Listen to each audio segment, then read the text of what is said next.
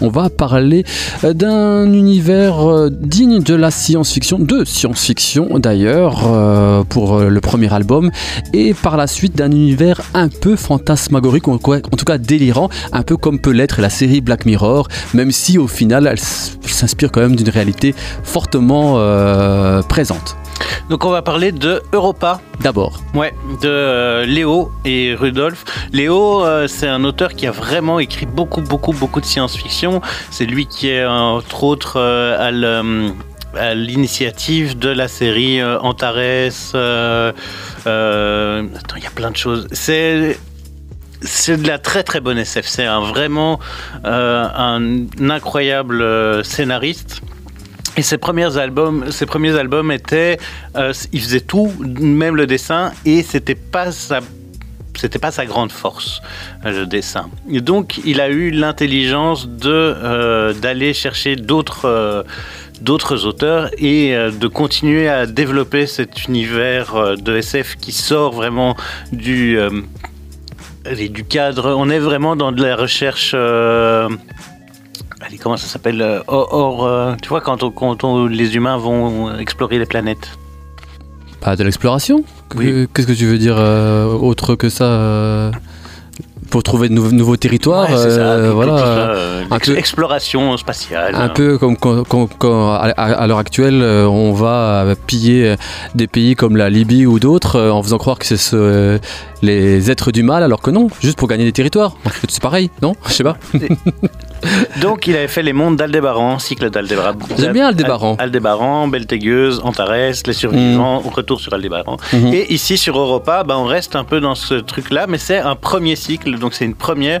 Euh, Europa est la quatrième lune de Jupiter et euh, il paraît qu'il y aurait moyen de vivre. Et donc il s'est passé un truc bizarre. On a envoyé une équipe, mais il n'y a pas eu de nouvelles de cette équipe. Et euh, eh bien, on y envoie une nouvelle équipe. Un peu, un peu le scénario classique quand même, non? Je sais pas. Tu vois, euh, ça fait un peu. Euh, l'un des aliens, c'était un peu comme ça, si je me souviens bien. mais euh, après le dessin de Jan Jetov est complètement fou. le non, c'est vraiment super bien réussi. Le scénario est hyper accrocheur. Mais, là aussi, là aussi, pareil par rapport à ce dessin justement. Euh, je trouve que euh, dans ces BD de science-fiction, on retrouve souvent ce genre de dessin, non? Il oui, me semble. mais moi j'aime, moi j'aime bien. Je trouve que ça colle bien à l'univers. C'est euh, ça, je suis d'accord. Ça colle vraiment bien à l'univers. On est d'accord. Mais mais on pourrait faire autre chose. parfois, parfois, quand même. Je sais pas. Je sais pas. C'est, un avis. Oui, un avis. oui, mais Ouais, moi, franchement, j'ai vraiment, vraiment bien kiffé. J'ai hâte de lire la suite, en fait. C'est juste trop court. On, mais par, par, contre, euh, petite question, euh, je suppose, ou peut-être pas d'ailleurs, que tu n'avais pas lu les BD précédentes. Non, mais euh, j'ai lu tout le cycle Antares et ah, euh, Aldébaran. D'accord. De Léo, je connaissais son Donc tu avais déjà lu avant. Euh, mais ici, c'est vraiment un nouveau cycle et il n'y a pas de lien avec l'autre. Donc ce qu'il y a de bien là-dessus, c'est que je ne suis pas obligé d'avoir lu tout ce qui s'est fait avant. voilà, c'est vraiment un nouveau cycle, pas de référence du passé, de que ce soit ben, et compagnie. Non. Non, non. Voilà. Donc la vérité, je pense que il faut euh, se glisser dedans. Si vous êtes amateur de science-fiction, bien sûr, parce que sinon je pense que ça le fait pas. C'est sorti chez Delcourt. La Lune de glace. Ah, c'est le nom du premier. Voilà, tout voilà. Sorti chez Delcourt entre 12 et 14 euros. Voilà, donc n'hésitez pas, par les créateurs, comme on l'a dit, de Centaurus pour ceux qui savent. Et sinon, pour découvrir donc une bonne BD de science-fiction. La fin, la fin est euh, comment, ouverte? Euh, la fin appelle le, tome 2. C'est ça. Voilà, juste envie d'avoir la suite. donc une vraie fin qui accroche. Ouais. On est d'accord. Affaire à suivre du côté. cliffhanger. La cliffhanger de Europa et la Lune de glace. Et alors l'autre BD qui euh, elle aussi dans un univers particulier qui n'existera peut-être jamais ou peut-être peut-être. Non, en fait, d'après euh, d'après ce qui est écrit à la première page de cette bande dessinée, tout ce qui est dans ce livre est vrai. Les héros de la République. En fait, quand on est président français, une fois qu'on n'est plus président, on devient agent du ministère secret. Voilà. Et, non, et non euh, pas le ministère du mystère, comme on a pu le dire, euh, toi et moi, il y a quelques jours. Le ministère secret. Qu'est-ce que c'est? C'est un ministère qui se bat contre les euh, forces occultes que sont les ninjas de l'espace et les reptiliens.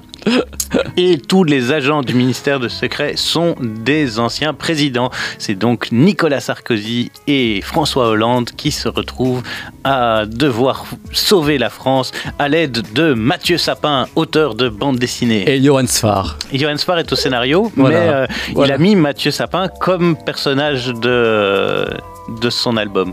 Et donc Mathieu Sapin se retrouve entre ces deux anciens présidents et avec un autre super-héros euh, américain pour lutter contre... euh, Et c'est qui le super-héros américain?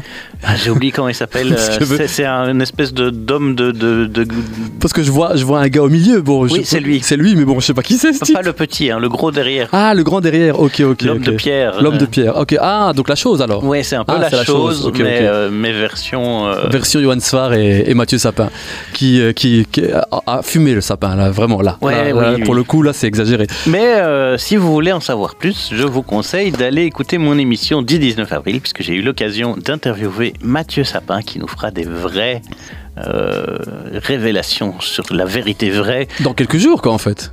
Voilà, là, tout simplement, tout simplement, dans quelques jours, mon ami, incroyable. Donc, euh, on, on va, on va te retrouver avec Mathieu Sapin en direct. Tu vas pouvoir euh, nous raconter cette BD en profondeur euh, du côté de cette émission qui maintenant se déroule une fois par mois. Tous du les côté, troisièmes lundis du mois. Voilà, du côté Radio Campus, euh, notre cher Radio Campus 92.1, radiocampus.b. Et c'est quand même un duo improbable, euh, on y croit pas, enfin je dirais. euh, Sarkozy Hollande bah oui, déjà, Hollande, c'est Flamby, donc impossible qu'il sauve la Terre. Ah ouais, mais. et Sarkozy, à part sauver lui, il va sauver personne, tu euh, non, vois. mais Sarkozy, il, il a un scooter qui fait Goldorak. Oh putain, c'est incroyable. Ces types sont fous. Et ces types ne fument pas, je crois en plus. C'est ça le pire en fait. Ça, je ne sais pas, mais. euh, Et euh, il faut le savoir, euh, ce qui est marqué en dernier de couve, euh, il y a une suite en fait, Oui. Tremblay en France. Donc en plus, si vous avez aimé le délire, vous serez servi. Mais avant justement d'écouter cette interview dans quelques jours, n'hésitez pas déjà à vous fournir la Le- BD, l'objet du crime qui est disponible. héros de la République, le ministère des Secrets. Prix conseillé Alors, prix conseillé, excuse-moi. Bah oui, bah oui, quand même, quand même, quand même. Entre 13 et 15 euros. euh, euh, non, attends, 14,95, donc entre euh, 4, 15 et 17. plutôt. Voilà, entre 15 et 17.